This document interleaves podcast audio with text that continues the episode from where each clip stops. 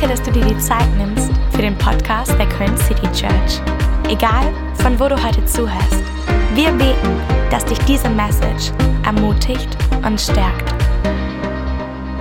Vielen Dank und einen wunderschönen guten Morgen. Vielleicht ein kleiner Applaus für unser Creative Team. Das ist ja der Hammer, was die mal produzieren, ne? Unglaublich. Richtig, richtig cool. Mein Name ist Dom, ich bin auch Teil des Teams heute und wir starten heute eine neue Serie. Und die Serie ist Jesus ist. Sag mal, Jesus ist. Und wie du diesen Satz beantwortest, ähm, sagt ganz viel aus, was in deinem Leben vielleicht Jesus für eine Rolle spielt. Und wir wollen uns in den nächsten Wochen damit auseinandersetzen, äh, diesen Satz zu vervollständigen mit, mit verschiedenen ähm, Worten, die wir da reinfügen. Wir haben diese Karten auch auf die Sitze gelegt, du kannst sie gerne ausfüllen, posten. Ähm, ich habe heute Morgen gehört, Jesus ist besser als Netflix. Ist auch ein cooler Satz, den man zum Beispiel reinschreiben könnte. Ähm, und dann kannst du gerne wieder mitbringen. Wir werden so eine Wand haben, wo wir die aufhängen oder du machst einfach einen Post darüber. Aber wir wollen wirklich die nächsten Wochen, so bis Ostern, äh, uns mit dieser Frage beschäftigen, okay, wer war Jesus und was macht es aus, diesem Mann zu begegnen und ihn noch besser kennenzulernen? Und ich glaube, dass wir das alle kennen, dass wir in einer Zeit leben, wo es sehr stark darum geht, vielleicht irgendwelche Erwartungen zu erfüllen. Erwartungen von Eltern, eigene Erwartungen, Erwartungen von der Gesellschaft oder Erwartungen, die wir uns selber setzen. Und ich finde es so spannend, dass Jesus so oft uns ganz anders begegnet, als wir es erwartet hatten. Und ich glaube, dass manche Menschen wahrscheinlich ähm, ja, diesen Satz noch nie sich vorgestellt haben. ähm, aber ich hoffe, dass du Antworten findest auf diesen Satz. Und ich möchte euch heute in, diesen, in diese erste, erste Predigt mit hineinnehmen. Und den Satz, den ich heute mir überlegt habe für diesen, für diesen ersten Teil ist, Jesus ist mein Freund. Jesus ist mein Freund. Und ich möchte eine Story dazu vorlesen, wo wir, glaube ich, eine andere Sicht sehen, wie wir sie erwartet hätten, wie Jesus Menschen begegnet ist. Und die Story ist in Lukas 19, die Verse 1 bis 10. Und ihr könnt gerne mitlesen.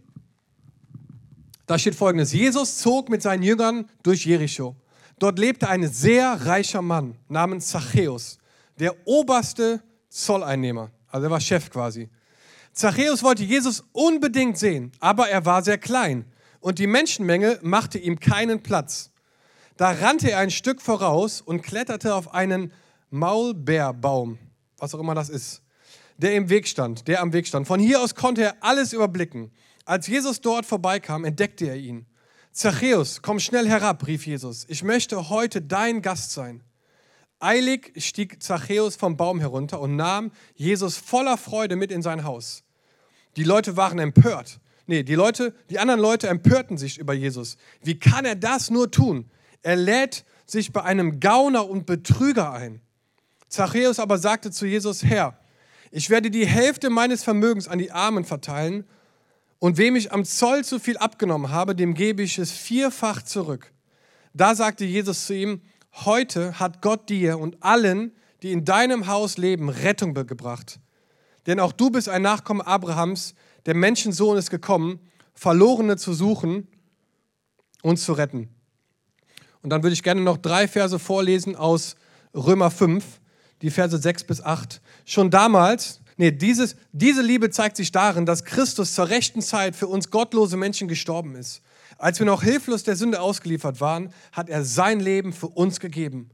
Kaum jemand würde für einen anderen Menschen sterben, selbst wenn dieser schuldlos wäre. Es mag ja vorkommen, dass einer sein Leben für einen ganz besonders gütigen Menschen opfert. Gott aber beweist uns seine große Liebe gerade dadurch, dass Christus für uns starb, als wir noch Sünder waren. Hammervers. Ich würde gerne beten zum Anfang und euch nochmal kurz bitten, einmal aufzustehen. Jesus, wir danken dir für dein Wort und wir danken dir für jeden Einzelnen, der heute hier ist. Und Jesus, ich bete, dass wir dir heute begegnen. Ich bete für eine Begegnung mit dir heute, die uns verändert, ähm, die uns die Augen öffnet für die Person, die du bist, Herr. Danke, dass wir dich Freund nennen dürfen, Jesus. Und ich bete, dass du uns heute einfach mit hineinnimmst, was es bedeutet, diese Freundschaft mit dir zu leben. Und wir beten, dass du den MSV Duisburg segnest, dass er neuen Rasen bekommt, damit das Spiel stattfinden kann. In Jesu Namen. Und alle sagen Amen. Unglaublich, ne? Abgesagt wegen Regen, ich fasse es nicht. ich bin nicht gut genug, ich schaffe das nicht, ich habe nicht das, was ich brauche, ähm, der ist immer besser als ich und so weiter und so fort. Vielleicht kennst du solche Gedanken, ähm, wo du selber das Gefühl hast, du bist nicht gut genug für die Anforderungen, die gerade in deinem Leben passieren oder die das Leben von dir erwartet. Ich glaube, wir sind in einer Gesellschaft, die genau so funktioniert, dass wir ähm, Regeln haben oder äh, Erwartungen oder Anforderungen, wo Leute immer wieder das Gefühl haben, ja, ich, ich schaffe das nicht. Und ich glaube, dass Kirche oft ein Ort sein kann, der genau sowas äh, projiziert, dass Menschen denken, ich kann gar nicht in den Gottesdienst kommen, weil ich gar nicht gut genug bin. Gottesdienst ist nur für die Menschen, die alles perfekt in Order und alles super leben. Und ich finde, dass wahrscheinlich hier heute Morgen Leute nicht sind, weil sie genau das denken. Und das finde ich total schade. Und ich glaube, dass Jesus uns voll oft äh, mit hineinnehmen möchte in diesen Gedanken, dass wir kommen können, wie wir sind zu ihm. Ich gebe euch mal ein Beispiel. Ich weiß nicht, ob ihr das kennt. Ähm, manchmal ist es so, dass du spontan in der Stadt, wenn du unterwegs bist, Leute triffst, die du vielleicht kennst aus der Kirche, aus deinem Beruf oder als Nachbarn oder so. Und du kennst und man trifft sich und sagt: Hey, Daniel Ilka, schön euch zu sehen. Was macht ihr denn hier? Ja, wir sind hier Kaffee trinken und so. Und dann habe ich früher ganz oft diesen Fehler gemacht, diese Menschen zu uns nach Hause einzuladen, ohne meiner Frau die Chance zu geben, dass wir Besuch bekommen. Und da hatten wir viele Gespräche hinterher, dass doch wenigstens ein Anruf getätigt werden sollte, der dies vorwarnt, dass gleich ich plus zwei andere nach Hause kommen. Und so haben wir mittlerweile einen Code-Anruf entwickelt, nach elf Jahren, zehn Jahren Ehe, wo ich jetzt Sarah anrufe und sage, hi Sarah, ich bin's. Und sie denkt schon direkt, hä? Ich weiß, dass du es bist. Brauchst mir nicht zu sagen. Ähm, ja, ich habe gerade hier Daniel Ilka getroffen und die wollen mit nach Hause kommen äh, zu uns. Ist doch super, oder? Und dann oft ist am anderen Ende, nee, ist überhaupt nicht super. Weißt du, wie unsere Wohnung aussieht? Okay, super, hab dich auch lieb. Ja, wir sind in 20 Minuten da. Ciao. Und dann geht es bei ihr nämlich los. Schweißausbruch, Temperatur steigt und alles wird weggeräumt, Schubladen auf, Klamotten rein und Müslischalen, die irgendwie am Tisch standen, kommen in den Kleiderschrank und Dreck wird unter den Teppich gekehrt und die Regel ist, wenn es nicht da ist, ist es aufgeräumt. Und dann kommen wir 20 Minuten später rein, eine Kerze leuchtet auf dem Wohnzimmertisch, äh, Musik spielt, Sarah ist in der Schürze, ich wusste gar nicht, dass sie eine Schürze hat, in der Küche und sie backt. Sie backt nie. Und wir machen die Tür auf und sagen so, hey, Daniel Ilka, schön euch zu sehen. Wahnsinn, ich back gerade einen Kuchen. Hammer, dass ihr kommt. Und ich denke so, backt einen Kuchen? Es gibt tatsächlich ein paar hier, das Daniel Ilka heißt. Das macht das Ganze ein bisschen awkward. Aber ich habe es im ersten Gottesdienst erzählt, ich bleibe dabei. Und wir tun so, als ob alles super ist und als, als ob wir gar nicht, dass wir gar, den ganzen Tag darauf gewartet haben, die beiden zu Besuch zu haben. Eigentlich hätten wir sagen müssen, es tut mir leid, aber es passt gerade überhaupt nicht, dass ihr zu uns kommt. Zu Hause sieht es aus wie Sau. Wir müssen erstmal aufräumen, putzen, zwei Tage Pause haben und dann können wir vielleicht einen Gast erwarten. Äh, aber irgendwie leben wir in einer Zeit, wo wir versuchen, so zu tun, als ob alles okay ist. Als ob alles super ist und, und keine Probleme. Und wir, wir, wir setzen eine Fassade manchmal auf und grinsen und sagen, hey, alles cool, hey, praise, praise the Lord. Gott ist gut, yeah, alle Zeit, Gott ist gut. Und innerlich denkst du, boah, ich habe so ein Chaos, sieht so unordentlich aus in meinem Leben. Und ich finde es so spannend einfach, dass wir so oft das auch mit Gott machen dass wir Dinge verstecken oder wegräumen oder ne, irgendwie unter den Teppich oder in Schubladen stecken und denken, dass Gott sie nicht sieht. Und ich glaube, da liegt eine riesen Herausforderung, weil Gott sieht alles. Er kennt jede Schublade von dir, jede Herausforderung, jeden Dreck, den du vielleicht in die Ecke gekehrt hast, wo du denkst, es sieht keiner. Gott weiß alles. Es macht überhaupt keinen Sinn, etwas vor ihm zu verstecken. Und ich glaube, dass genau deswegen Menschen Jesus so oft missverstanden haben, weil er so anders reagiert hat, als wir das vielleicht erwartet haben. Wir haben vielleicht erwartet, dass er nur zu uns nach Hause kommt, wenn alles picobello ist. Und dann hat Jesus so oft sich mit Leuten getroffen, mit Leuten Zeit verbracht, wo die Gesellschaft und die Leute gesagt haben, hey, mit dem darfst du keine Zeit verbringen. Das ist kein guter Mensch, der ist nicht heilig, der hat nicht hier die ganzen Boxen getickt. Was machst du da? Und ich finde das so spannend, dass, dass Gott immer wieder uns da herausfordert, anders zu denken. Und eine Sache, die mir aufgefallen ist hier in dieser Vorbereitung für diesen ersten Gedanken, dass Gott unser Freund ist, ist, dass als allererstes müssen wir verstehen, dass Gott handelt eigenständig. Gott handelt eigenständig. Das klingt vielleicht simpel, aber du hast das noch nie gemacht. Du hast noch nie eigenständig gehandelt. Weil egal wie einsam du bist, egal wie isoliert du lebst, jede Aktion hat immer auch einen Hintergedanken. Und du denkst, boah, wenn ich das jetzt poste, wie viele Leute werden das kommentieren? Wie viele Followers habe ich eigentlich? Und kriege ich vielleicht ein Refollow, wenn ich dem jetzt folge? Jesus hat sich das, oder Gott hat sich das noch nie gefragt. Boah, wenn ich das jetzt sage, ich frage mich, ob das gut ankommt. Oder ob das jemand liken wird. Ich frage mich, wenn ich das jetzt poste, kommt das auf die Titelseite dann vielleicht? Jesus hat sich das noch nie gefragt, weil er handelt komplett eigenständig. Und das ist so ultra wichtig zu verstehen. Weil es keinen Sinn macht, zu versuchen, etwas vor ihm zu verstecken, weil er kennt sowieso alles und er handelt eigenständig. Das heißt, er braucht uns eigentlich gar nicht. Gott braucht dich nicht für sein Reich, aber er möchte dich. Aber das ist wichtig, dass wir das verstehen. Gott kann auch diese Welt regieren ohne dich. Gott kann Dinge auch in Bewegung setzen ohne dich. Aber er möchte gerne die Gemeinschaft mit dir. Er möchte gerne, dass du in Kooperation mit ihm einfach wirklich was bewegst. Und dann lesen wir Römer 5, wo steht, dass, dass Jesus für uns gestorben ist, als wir noch Sünder waren. Und das finde ich halt so krass, weil Jesus ist diesen Weg gegangen, obwohl er wusste, dass es Menschen geben wird, die niemals auf seine Liebe antworten würden. Das heißt, er hat Schmerz und Leid ertragen mit der Gewissheit, dass manche Menschen niemals dieses Geschenk der Gnade annehmen würden. Und warum? Weil er eigenständig handelt weil er so ist, weil Gott Liebe ist. Und das ist total crazy, finde ich. Und manchmal fragen wir uns okay, wenn Jesus heute wiederkommt, wo würde er hingehen? Wenn, Gott, wenn Jesus heute nach Köln kommen würde, würde er zu uns in den Gottesdienst kommen? Würde er in der zweiten Reihe sitzen? Wo wird Gott hingehen? Und wir brauchen gar nicht zu fragen, sondern wir können in, in diese Story gucken und in Gottes Wort gucken, dann wissen wir, wo er hingeht. Wir wissen, wo er hingehen würde. Und bevor wir jetzt hier eintauchen in diese Story, möchte ich euch ganz kurz einen Kontext geben von dieser Person Zachäus.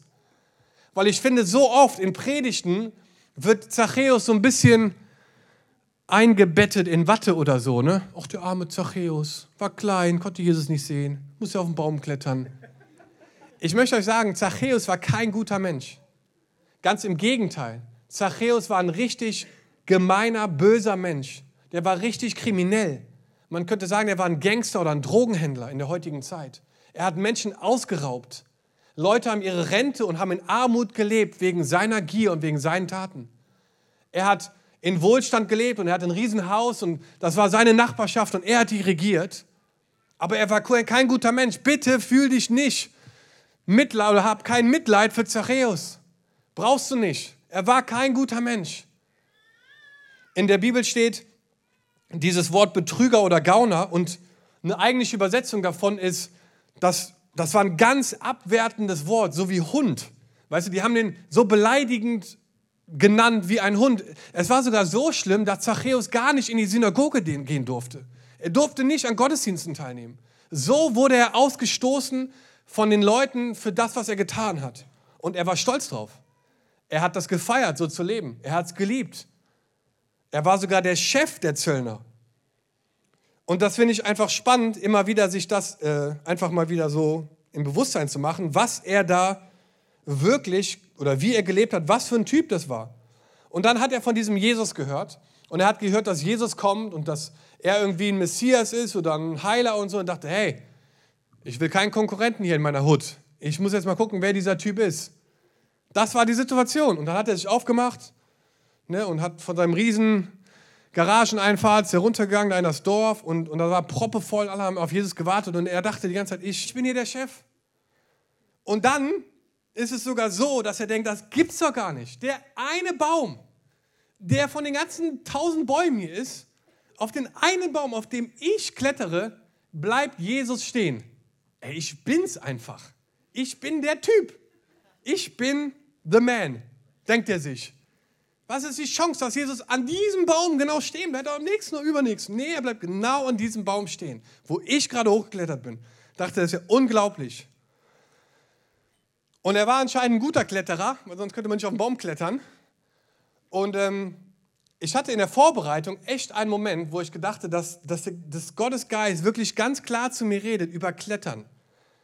Und ich muss jetzt für einen Moment einfach zu Leuten reden, die von sich sagen würden, dass sie Christen sind oder dass du Jesus nachfolgst. Wisst ihr, die Gefahr manchmal ist, ist, dass wir uns im Klettern anfeuern und immer wollen, dass wir höher und höher und höher klettern. Wisst ihr, und wir haben Leute, die strengen sich an mit all ihrer Kraft und wollen noch zwei Verse auswendig lernen und noch drei das machen und das machen. Und die denken, dass durch Verhalten, durch hohes Klettern, Jesus vielleicht bei ihnen stehen bleibt und da heute einfach zu Gast sein möchte. Aber ich möchte euch sagen, das stimmt nicht. Das stimmt nicht, dass umso höher du kletterst, umso mehr Verse du auswendig kennst und du hast vielleicht heute Morgen für, für 22 Minuten gebetet und Gott sagt, wow, das habe ich noch nie gesehen in der ganzen Geschichte. Wahnsinn, ich werde heute bei dir Mittagessen. Du gibst, keine Ahnung, 30 Prozent deines Jahresgehaltes und Gott sagt, Wahnsinn. Also das habe ich ja noch nie erlebt in meinem ganzen Jahrtausenden, wo ich unterwegs bin, Ewigkeitsdenken. Das ist ja unglaublich. Also heute ist Mittagessen bei dir safe. Und wir motivieren einander. Und Leuten geht es nicht gut und die sagen, boah, ich fühle mich einfach schlecht und ich will ja kletter weiter, kletter höher.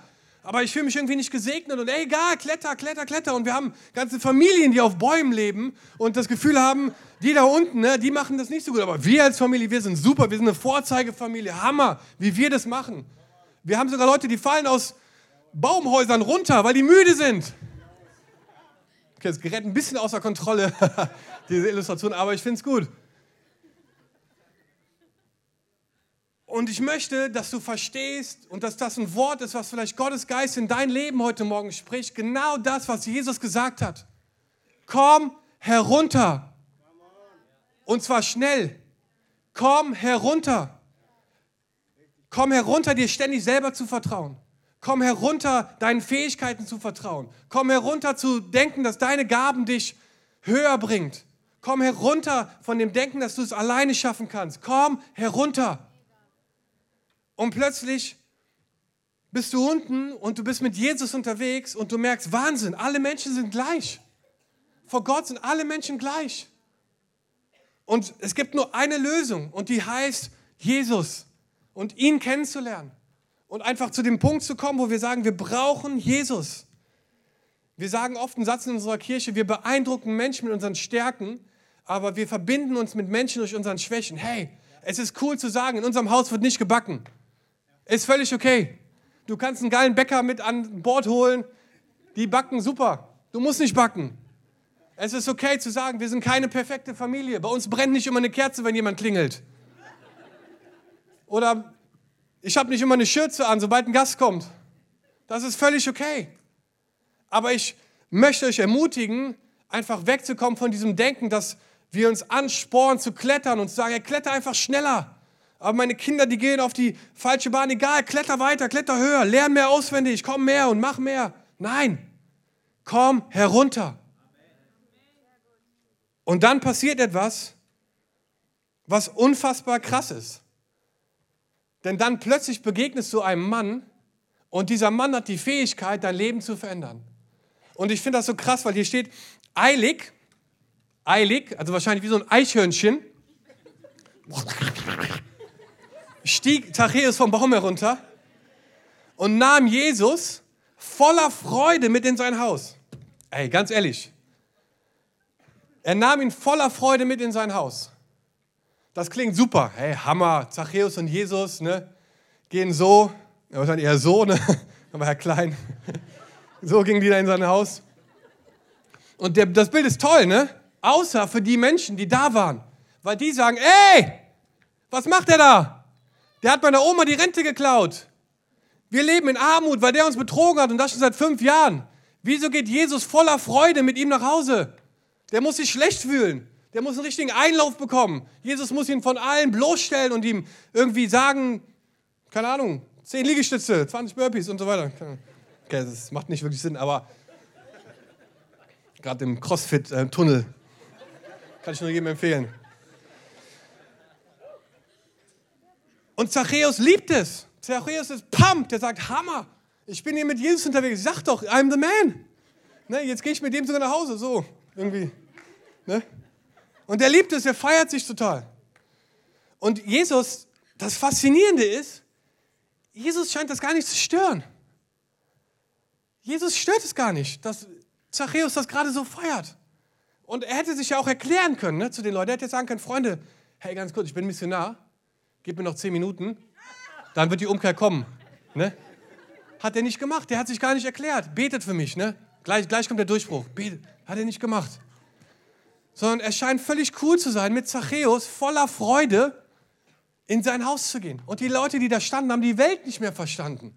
Die haben gelitten unter Zachäus unter seinem Geiz und unter seiner Ty Tyrannität, wenn es das Wort überhaupt gibt.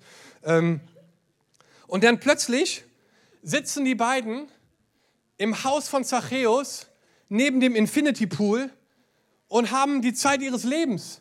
Drei Gänge Menü und Essen. Und du denkst, hey, was ist denn hier los?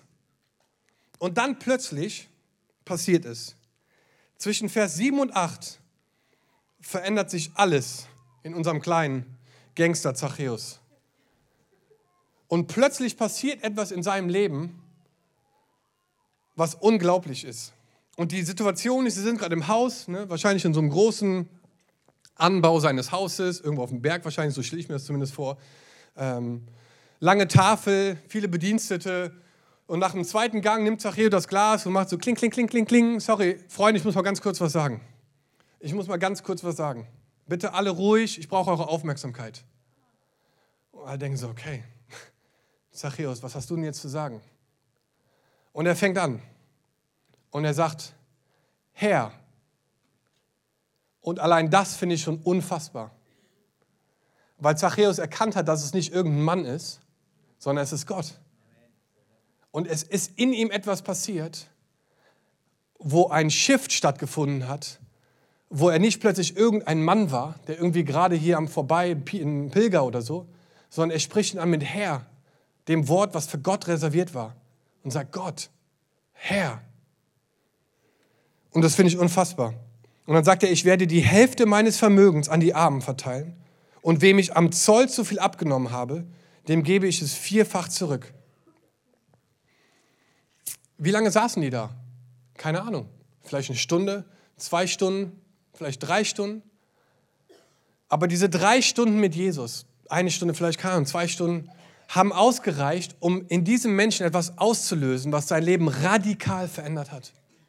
Es war eine 180-Grad-Drehung in seinem Leben durch eine Begegnung mit Jesus. Wisst ihr, ich glaube das auch heute noch, dass das noch genauso real ist. Ich glaube, dass eine Begegnung mit Jesus dein ganzes Leben verändern kann. Ich glaube, dass wenn du einmal Jesus begegnest, dass es die Fähigkeit hat, dein ganzes Leben auf den Kopf zu stellen. Ein Blick in seine Augen, ein Blick in sein Gesicht. Und das ist unfassbar, was da für eine Kraft hinter ist. Und wir haben das gerade eben gesungen, ne, dass äh, die Augen von, von Jesus voller Liebe sind. Und ich glaube, wenn du in die Augen von Jesus schaust, dann siehst du Dinge, die gehen ganz tief in dein Herz und in deine Seele hinein. Ich glaube, die Augen von Jesus sind das Krasseste, wo du reingucken kannst. Voller Mitgefühl, voller Barmherzigkeit, voller Gnade, voller Liebe. Und Zachäus hat einen Moment in seinem Leben, wo plötzlich sich alles verändert. Und in der damaligen Zeit war es so, dass das, was Zachäus gemacht hat, die Schuld, die er auf sich geladen hat, da gab es vom Gesetz einen Paragraphen, der genau damit sich befasst hat. Und in Levitikus 5, Vers 24, da geht es um, um Schulden, um Betrug. Und da steht, alles muss er vollständig erstatten und noch ein Fünftel dazugeben. Das heißt, nach dem levitischen Law, äh, Gesetz, nachdem Zachäus gelebt hat, wäre der 180 Grad Turnaround, dass er gesagt hätte, ich gebe alles zurück, was ich, wo ich Menschen betrogen habe, plus 20 Prozent also 120 Prozent. Aber wenn wir diese Story lesen, was macht, was macht, was macht Zachäus? Er gibt 400 Prozent zurück. Und die Schlussfolgerung, die ich gezogen habe, ist, Zachäus hat gar nicht über das Gesetz nachgedacht. Er hatte gar nicht auf dem Schirm, was, was Gott vielleicht oder was das Gesetz vielleicht sagt, sondern er hat diese Begegnung mit diesem Mann und sie hat sein Leben verändert. Was das Gesetz niemals schaffen konnte in dem Leben von Zachäus, hat Jesus in einem Abend verändert. In einem Abendessen, in einer Begegnung. Und er hat 280 Prozent mehr gegeben, als erwartet war. Sind wir in der KCC für Moral und für Heiligkeit? Auf jeden Fall, dass unsere Kinder Jesus erleben, dass wir großzügig leben, auf jeden Fall, 100 Prozent, das ist unser Herz. Aber das geht nur, wenn wir uns auf Jesus fokussieren. Wenn er unser Maßstab ist, wenn er derjenige ist, mit dem wir uns connecten. Wisst ihr, ich liebe das, ne? ich fand es Hammer, wie Tobi darüber geredet hat, den Zehnten, 10 Prozent, Hammer. Aber das, es geht nicht um eine Prozentzahl hier, es geht um einen Mann. Und es geht um unser Herz. Und ich glaube, dass es sein kann, dass Gott zu dir sagen möchte, ich möchte, dass du 80 Prozent weggibst. Und du denkst, what? Es geht hier nämlich um eine Prozentzahl, es geht um einen Mann. Und dieser Mann ist Jesus. Und wenn du ihm begegnest, wenn du ihm in die Augen schaust, dann verändert sich ganz viel in deinem Leben. Und das ist mein Gebet heute Morgen, dass du, wenn Momente in deinem Leben kommen, wo es um Entscheidungen geht oder dass du dich nicht versteckst oder versuchst, du musst alles so aussehen lassen, als wenn alles wunderbar ist und aufräumende Kerze anzünden, sondern, dass du sagst, Jesus, ich brauche dich und ich möchte dir begegnen und ich möchte mit dir unterwegs sein, ich möchte dein Freund sein. Und Zachäus hat einen Turnaround gemacht. Er hatte wahrscheinlich gar nicht so viel Geld, das alles zurückzubezahlen. Das heißt, auch das, was er in der Zukunft verdienen würde, würde er auch dafür abgeben, weil er einen Mann getroffen hat. Und dieser Mann hat sein Leben verändert.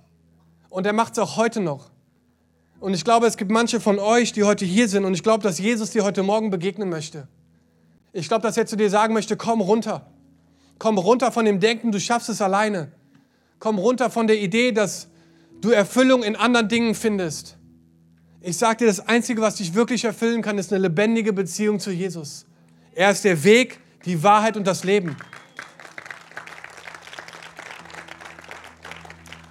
Und ich glaube, dass Jesus heute zu dir nach Hause kommen möchte.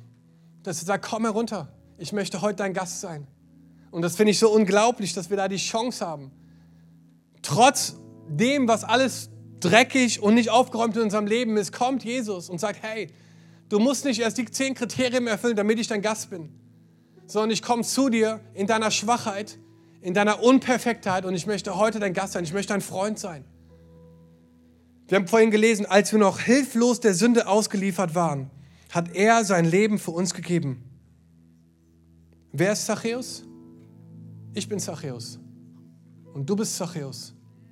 Und wir sind Zachäus. Und wir brauchen Jesus. Und ich glaube einfach, dass Jesus heute Morgen hier ist und dir eine Chance geben möchte, einfach herunterzukommen, deinen Arm um dich zu legen und mit ihm zusammen nach Hause zu gehen. Vielleicht können wir einfach mal zusammen aufstehen.